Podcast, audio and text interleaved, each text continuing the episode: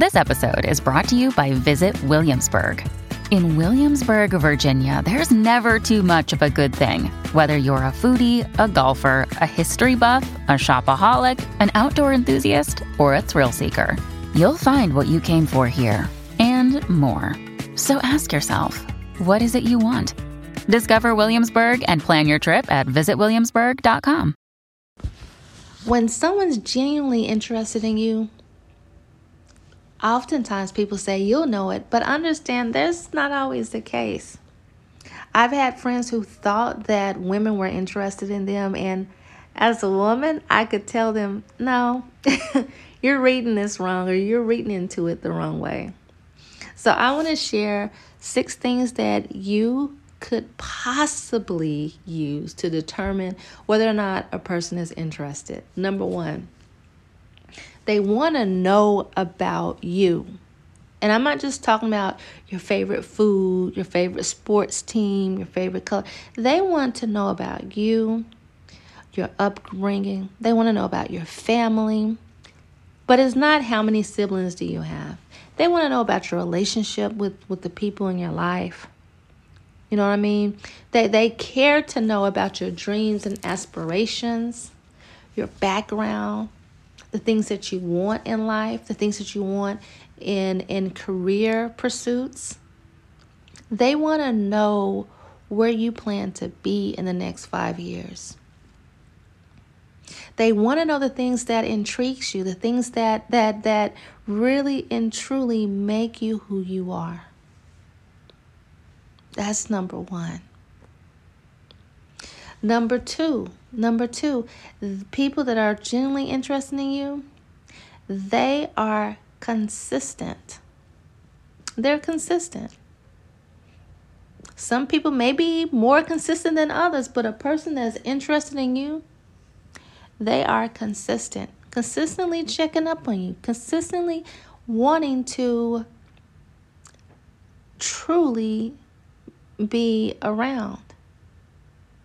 They genuinely are consistent in the things that they say they're going to do. They have a consistent pattern with you. So that's number two. Number three, they want to see you. They want to be in your space. They want to be in your face. Now, I'm not saying they have to smother you, but you would not have to be pulling teeth to get them to come see you or meet up with you. It is true, people make time for the things that are important to them. That is so very true. So they will want to be around you and in your presence, if at all possible, when at all possible. They won't blow off a, meeting with you just to do something insignificant if anything, they're making a way to make sure that they can be in your presence. Number four, a person that's that's that's really interested, they are really and truly gonna do their best not to disappoint you. Not saying that they got all the answers, right?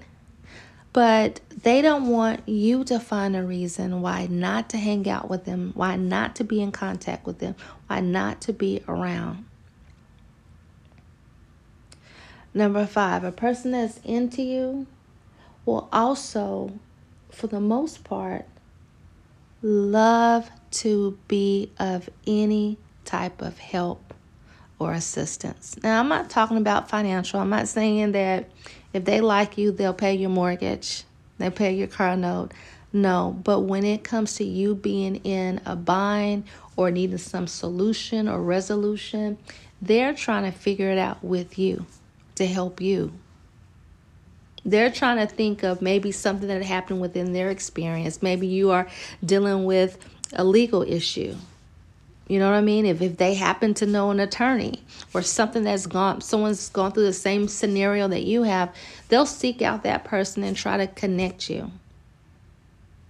If you have a situation where you have a flat tire and you're a woman and he's a man, they will try to do what they can do to help you out if they are into you. And number six, if a person's into you, they should be able to express their feelings. Now, I'm not saying that they need to lay it thick and lay it out on the line, but if a conversation comes up and you're talking about where are we, what do you think, how you feel about me, if you get into that type of conversation, they should be able to openly and effectively share how they feel about you, at least to a certain degree. And sometimes they, they don't mind sharing that without being prompted by conversation, by actually telling you, you know what, I really enjoy talking to you. I really enjoy spending time with you. I really enjoyed seeing you the other day. They are open and expressive about how they enjoy you or your presence, your wisdom, or something about you. Now, of course, there's more than six ways to figure out if a person is feeling you like that. I have an article on the website. You can go to datingwhileblackpodcast.com and check it out. But don't be fooled. People will really and truly show you and won't have you wondering and guessing. That wondering and guessing comes when there's a lack of communication, consistency, sincerity, a whole lot of lacking. When the feeling is mutual and both of you guys can reciprocate, then you are moving in a very, very good space. And with that, this is D, and I'm out. Bye.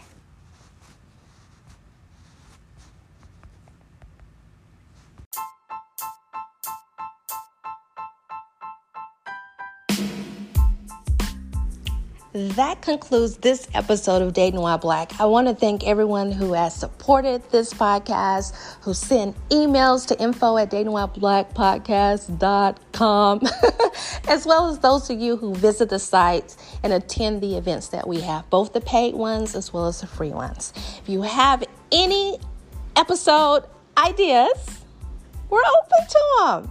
Check out the website at datingwhileblackpodcast.com. Bye.